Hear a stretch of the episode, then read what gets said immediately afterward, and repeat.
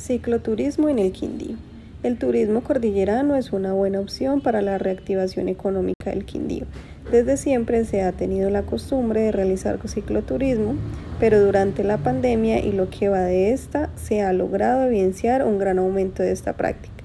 Por eso desde la Cámara de Comercio de Armenia se viene impulsando la propuesta para el turismo en la naturaleza que refiere al turismo en senderos, cicloturismo, aventura, avistamiento de aves, entre otros. Al mismo tiempo, dentro de este proyecto se suman empresarios de la región que llenos de esperanza y entusiasmo esperan una pronta recuperación del sector y así poder continuar generando empleo a sus habitantes. Este proyecto presenta turismo para toda clase de personas y gustos. Existen varias actividades que se pueden realizar en familia, con amigos o en pareja. Por eso es una apuesta que brinda nuevas oportunidades para la diversión y el emprendimiento.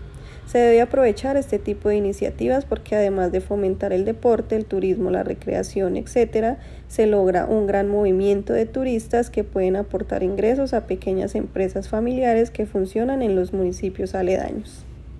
Esta iniciativa sería una buena opción para reactivar la economía del Quindío.